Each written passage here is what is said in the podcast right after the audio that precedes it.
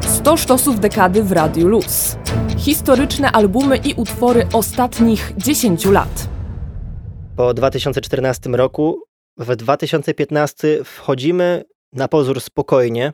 Spokojnie tylko na początku. Nie przejmujcie się, bo później będzie już tylko mocniej energiczniej, żwawiej, mocniej, bo rok 2015 właśnie był wydawniczo bardzo, bardzo obfity. Nie będę wam zdradzał tutaj szczegółów. Po prostu posłuchajcie Akademickiego Radia Luz, bo 2015 rok był naprawdę, naprawdę dobry. Mamy tutaj numery, które znacie, które kojarzycie, e, nie tylko z naszej anteny, ale też z waszych playlist, z różnych e, środowisk. Na pewno będzie to rok e, równie eklektyczny, bo mieszanka gatunków i styli, która się tutaj przejawia w tych 10 numerach jest po prostu piękna.